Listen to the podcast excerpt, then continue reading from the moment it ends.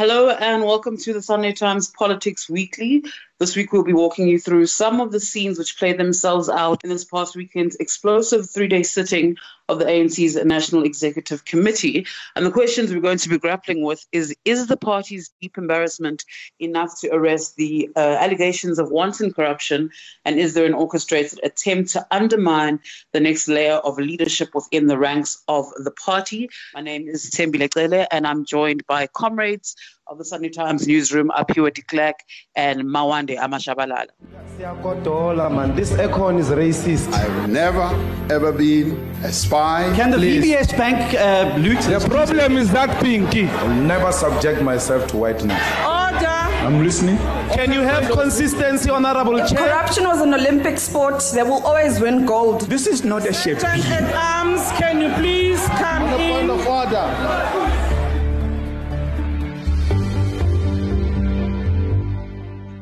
Cool. So we have a lot to get through. Um, and if you can just uh, think back to the first few months of lockdown, felt like things were dragging on. There wasn't too much happening. And now we're back into the normal programming of evaluating Ispitipiti, uh, starting with the corruption, or the eruption rather, of corruption, uh, which began with PPE scandals here in Gauteng. I want to take you back to 2016, though uh, with the then Gauteng uh, chairperson Paul Mashatile. He's now the Treasurer General of the ANC. Uh, and this is what he had to say on the then former President Jacob Zuma and the party's position at the time. Well, at the moment, I don't carry a mandate from the ANC to say Zuma must step down. You'll recall that the ANC Gauteng had taken that decision before that the president must do the right thing after the post record. We didn't win that position in the ANC, and as part of uh, the unitary organization, we had to go with the decision of the NEC. That's still the case, but it doesn't mean the NEC might not re- revisit these issues. Uh, but certainly, we want to be counted among those who are really saying that uh, all these uh, problems that are happening, whether state capture, corruption, we, we fully stand against all those things. Aphiwe, I don't know if you remember that time uh, very well, but Gauteng, the ANC at least in Gauteng, had taken a firm stance against the former president, even before the Constitutional Court judgment around Nkandla. They had this obsession with addressing perceptions in society uh, that the ANC was corrupt. And in the main, their concern was that it was having a detrimental impact on electoral support for the ANC uh, across the country, obviously, uh, but specifically within Gauteng. And if you look at last year's uh, outcomes of the general elections, the ANC in Gauteng uh, landed at 50%, which I think is an extremely dangerous position to be in uh, if you think you're going to be in charge for the next number of years. So, Aphiwe, how would you rate the province's handling of the matter this time around? You are correct about the, the province. In fact, uh, dating back to even um, 2014 um, elections, um, their concern has always been about how Gauteng is perceived, whether they are lobbying for a position within the ANC or how they are viewed uh, by the voters in Gauteng. Because with the type of population you have in Gauteng, whatever happens elsewhere in the country, they always feel that it directly affects them uh, because a huge chunk of the voters that are here are highly educated. Um, um, uh, uh, they are uh, middle class, upper middle class. Some of them, even uh, the township voter, they seem to believe uh, receive a lot of these scandals and they affect them. So how they reacted now, it seemed um, to be, you know, in continuation with how they think uh, um, uh, the ANC should be uh, perceived or seen in terms of the issue of corruption. Um, you know, even people who are associated with the so-called corrupt people in Gauteng, uh, whether those people are outside of Gauteng or, uh, or are leaders of the ANC, they always uh, want to the ANC in Gauteng to be seen as an exception from the norm uh, where, uh, or from other provinces. So it's not shocking that they took those steps, but whether or not um, those steps are um, enough, um, they're going to yield any result um, uh, uh, whether or not uh, having a history of their own provincial integrity uh, commission with the dealing uh, with the issue of VBS, for instance. Um, we it, it's we'll have to see as time goes by, but uh, it was not surprising that they took such a step that they took, even when those alleged uh, to be involved in corruption, such as the MEC of Health, who is uh, known to be uh, an ally of um, uh, the current premier. Um, I mean, you could hear the premier um, uh, speaking about his disappointment that his MEC, who was leading the charge, uh, in the fight against coronavirus has to now step aside and clear his name. You could you could see it from his face that he's deeply disappointed.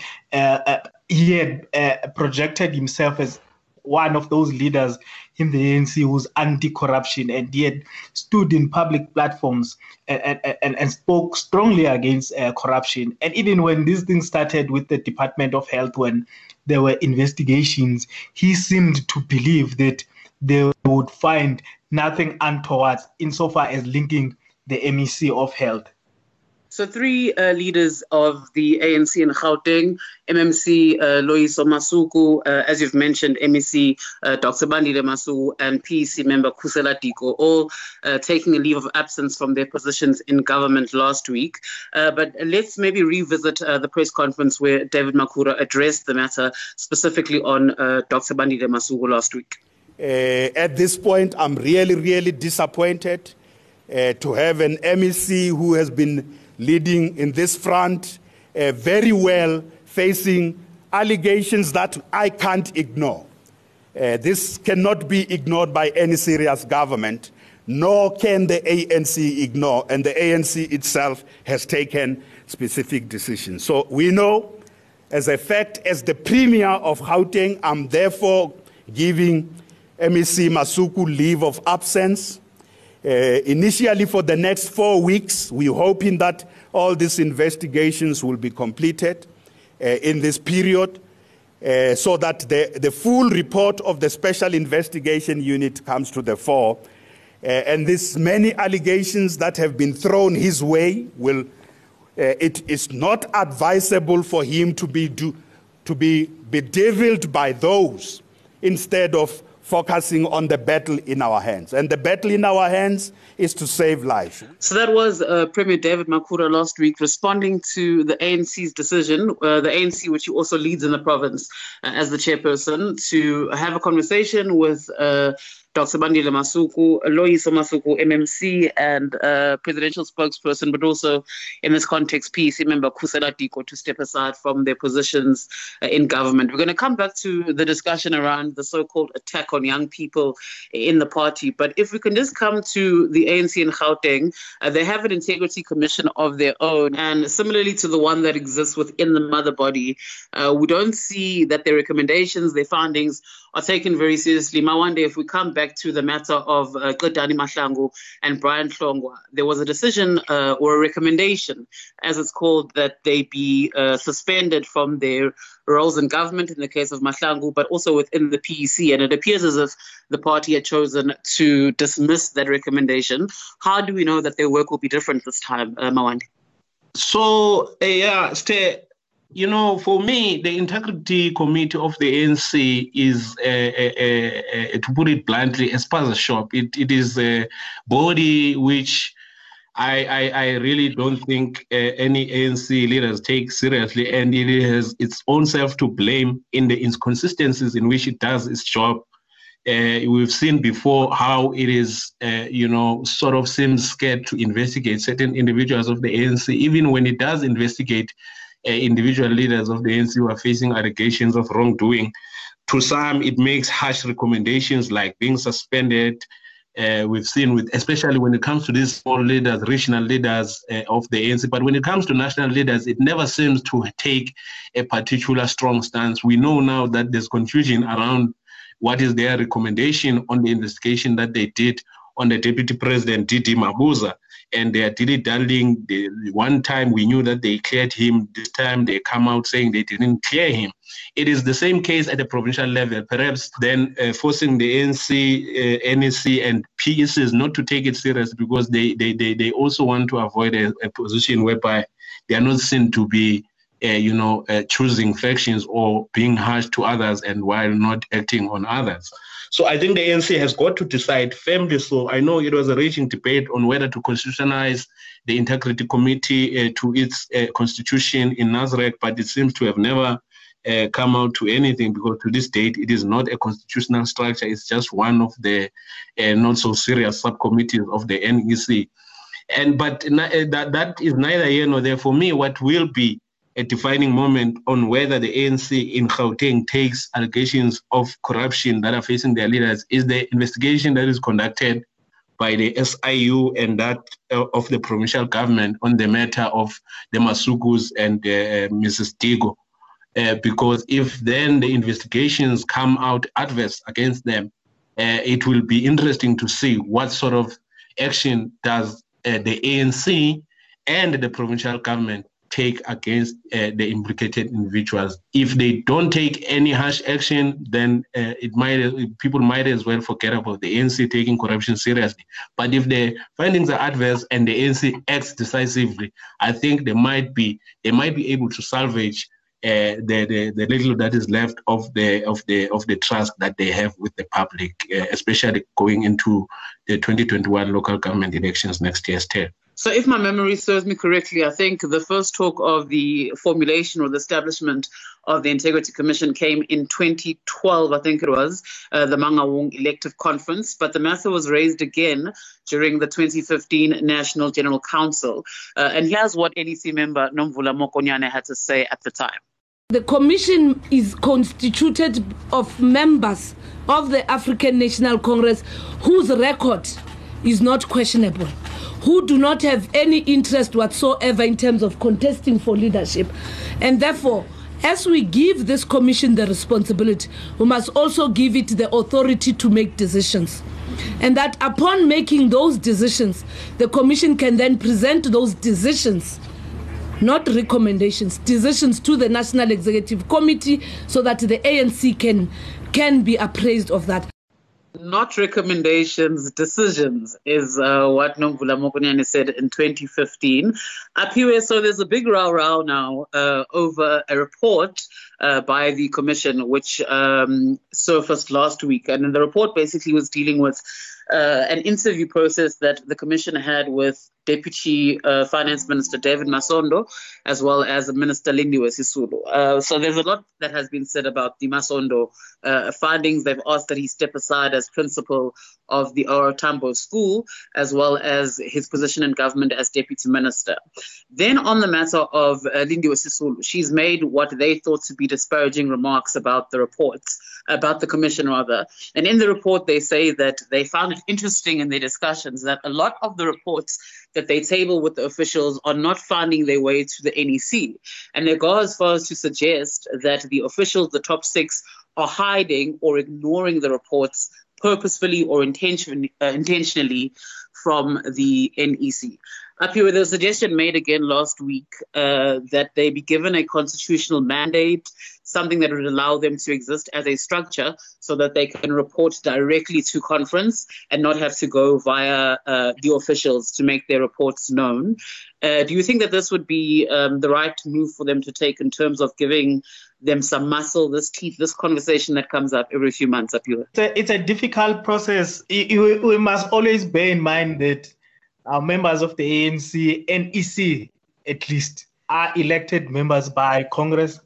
Um, so it would be Congress that needs to give that power for the party to be able to, uh, instead of um, their disciplinary committee, uh, have the uh, uh the integrity commission have those powers to deal with those members and even fire them, if that that be the case.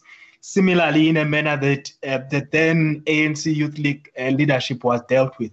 But going back to uh, the commission not having teeth, um, they are stuck uh, in a between a rock and a hard place because how do you then uh, go ahead um, and give them power uh, that is independent, um, or rather, how do you take their recommendations and now and make them decisions? So, if it's a decision, is it then a final decision? Um, what then becomes of the person who has uh, uh, as an adverse finding against by uh, the commission? Uh, so it's a difficult uh, spot where the ANC finds itself. I guess maybe um, it would assist them to look at what other parties have uh, done uh, to deal with disciplinary matters. Uh, but it was quite odd um, when we were uh, dealing with that uh, story last week, which mentioned the deputy president, to be specific, uh, how the party seems to not take the commission as serious at all. As the country, we were all shocked, if you may, when deputy president decided that he was not going to be sworn in uh, until his name is cleared by the uh, integrity commission. And when he, he, he stepped up and was sworn in as an mp and then as a deputy president we sort of even though um, you would have taken a stance that says uh, uh you don't agree with him being cleared but it was put to us as he's being cleared by ANC processes, and therefore, as people who in, in the majority, that is the South Africans, voted for the ANC, they had to accept whether they agree or disagree. Now, a year later, you find out, uh, in fact, that he was not cleared by the commission, and that the commission, as soon as it came out that it seems as if he's cleared, they objected to it and said, no, we never cleared the guy. So between a whole year passed, um, and the ANC never even discussed the matter. So it, it, it shows a, a, a, an organization that puts out structures or measures that are solely for PR purposes. And as soon as they start to touch on people who would threaten uh, power or the stronghold on on, on state uh, uh, power, then they start to ignore and, and bypass certain processes. That's what I would have picked up from the debate uh, coming from uh, the previous weekend, uh, and I think that's what people should pick up from the story that we wrote um, uh, in the weekend. So I want to talk about the outcomes of the NEC around discipline, but first, a walk down memory lane. All of us there in the NEC have our smallanyana uh, skeletons, and we don't want uh, to take out uh, all uh, skeletons out because they will be, or hell will break loose. So the NEC emerged this weekend with some decisions on what to do around the matter of discipline. But I think our reports in the main centered around this lack of consistency and the debate that took place there, which essentially comes back to this point that was made by NEC member Bathabile Dlamini about everyone having something in their closet that they didn't want anyone else to know about. And moreover, what the ANC does when these skeletons do emerge. And so our understanding uh, was that there was a situation in the NEC this weekend where people were saying, we can't deal with this one when we didn't deal with this one. And this one then turns around and says, no, but I was not dealt with. Why must this one be dealt with? So a Mexican standoff uh, of sorts. Uh, and what we understand the outcomes to be now is that the top six, the officials have been tasked with compiling a list of people that have been implicated. They're going to uh, investigate them, I suppose, and then come up with some recommendations um, around even stepping down from their positions in government and in the party and so on uh, I have reservations around this whole process because essentially you have, uh, for example, the SG's son being implicated in PPE contracts in the Free State. And you're now saying that he must be part of the investigation that will be looking into his own son. In the case of the president, you have a spokesperson that also falls a part of this group of people that are implicated. So, Mawande, what are we to expect of this investigation uh, by these very conflicted officials? Absolutely nothing, There is nothing that will come out of it uh, because of that uh, corruption beauty contest that was going on there at the NEC. That is exactly what is at the core of the ANC uh, today. Because in, in actual fact, uh, generally, almost the entire that entire NEC, all those members in one form or the other, because we can also not pretend like issues of corruption or allegations of such are emerging for the first time now with these uh, PPEs for, for, for coronavirus. They've always been there. Others have long been implicated before, but they are still members of that uh, organ structure of the ANC, which is its highest decision making structure between uh, conferences. So there's really nothing to expect out of this. As you put it correctly, the same people who are going to investigate are conflicted right from the get go, but they go ahead. It's just another exercise that is a complete waste of time, not uh, much different from the waste of time that is the Integrity Commission of the ANC. So there's really nothing to expect. But I think generally the issue of corruption in this country has got to do with the general lawlessness uh, that we have in this country generally because we, we, we I think we missed the point when we just look at, at up there at the thing you know. This week I was reading a piece about how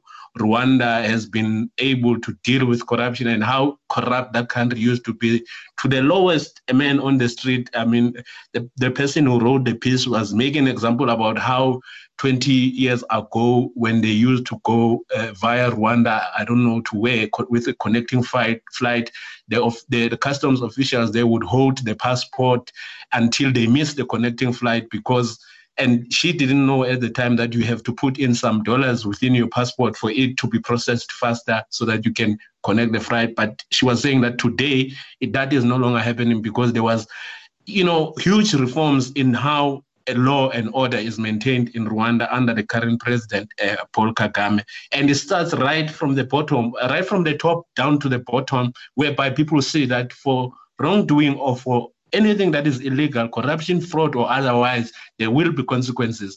But in this particular country, there are no consequences. And if there are no consequences for the people at the top, the people on the streets are not going to respect it. It is us who will be bribing traffic officers at the roadblocks when we are drunk or we are breaking this or that traffic law. So generally, and also for the ANC is too much inward looking instead. That's the other problem that I have with this new uh, thing that they say they're investigating, because we have law enforcement agencies in this country, plenty of them, uh, we know that, for instance, the president established that center, which comprises of several law enforcement agencies to investigate these PPE contracts. Why don't those agencies do their work any other time that there is allegations of corruption? We've got SIU, we've got the Hawks, we've got the South African Police Service, we've got all sorts of, uh, uh you know, these uh, law enforcement agencies which are supposed to investigate anyone. It doesn't matter now. Being an ANC leader or an ANC member doesn't make you special. That you have to be investigated by the NS, by the ANC, your party, which has got an interest in you being implicated in that it will embarrass the party. So I think we also have to have an ANC moving away from that inward-looking approach and allowing law enforcement agencies of this country to do their work without interference and those that ought to be arrested be arrested. People see that there's consequences, and then the country will be able to move uh, forward, and there will be less of these cases. But as long as we continue in this route of an AC it itself, wherein it has a direct interest in the outcomes of that investigation, because even if they can find, let's say, for an example, their SG to be on the wrong with the issue of the sons that benefited from PPEs in the Free State, what are the chances that the ANC will say our SG was implicated and therefore must step aside because that paints then the party in bad light that the entire CEO, a guy who is responsible for the day-to-day running of the organization, is involved in, in, in, in wrongdoing. And therefore, what why should people trust such a party where the highest person in the day-to-day running is implicated in such things? So we can never expect the ANC to come out with such uh, recommendations. Hence, I say these things must be handled by organs of the state in the law enforcement sector. Still. We're just about out of time, but I want to speak about the future of the party and whether or not they're under siege. First, let me take you back to a young Khusela Diko in 2012.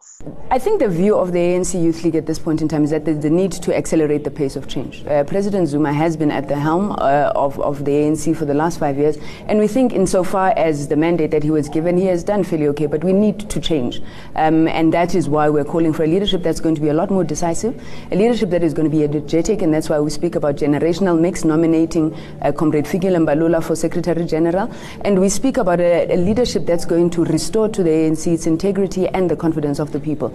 Hence, we want Comrade Kgalema Motlanthe to take over as ANC president that was Khusela Diko speaking on behalf of the ANC Youth League that were advocating for a generational mix to emerge in the 2012 elective conference. Up here, uh, we're seeing the like of uh, the Masukus, Khusela Diko, uh, David Masondo, who's 45 but considered to be young in the ANC. There's this view that they are not misbehaving, but that they are under attack. Where does it come from, and is there any truth to it, real quickly? when it comes to the issue of uh, the Masukus and, and the Dikos um, tender links, it's being mischievous. People are just reaching. On the uh, on the Masondo angle, um, I don't know. Um, I read that uh, report, and, uh, and insofar as um, it, it, it has to do with um, with him and his actions, it's quite tricky uh, until that legal matter is solved. So you put young people there, and they have now proven uh, to be not uh, uh as less be- misbehaving as the elders. Um, insofar as tenders are concerned, insofar as it has to do with issues that have to do with abuse of power, with extramarital affairs, and, and, and all of that. Um, so I, I, don't know. I, I, think maybe they must give us uh, um, different cases. I don't want to speak for Masondo. Um, I think he must resolve his matter with the law enforcement agencies and uh, uh, the lady who feels uh, estranged. Uh, but insofar as it has to do with the Masukus and Khusela uh, Diko, I think that's a wrong example. They, they must bring someone else. Uh, really, I, I, I don't buy that argument insofar as it relates to them. Now, on the last part, are young people under siege? Well, there is no young people under siege. First of all, all the bad things that are happening within the ANC are institutionalized in that it doesn't matter whether you are old, whether you are middle aged, whether you are young. We know that corruption within the ANC structures happens even to the level of uh, their student movement, that being SASCO. There's long been a track record of corruption and chowing students' money at that level. So really, I think it's just one of the scapegoat excuses to say young people are under siege. ANC needs a complete moral uh, regener- uh, regeneration and collapse uh, the entire thing and start afresh. That is the only way for the ANC to reform itself and be a proper organization that it was set out to be. But as it stands, young, old, middle age, they are all the same. Collapse the whole thing, start from scratch. Thank you. That's all we have time for this week on the Sunday Times Politics Weekly. If you've liked what you have heard from us, please do feel free to subscribe and leave some reviews on your favorite podcast platforms, including iono.fm, Spotify, and Apple. We'll catch up with you again next week.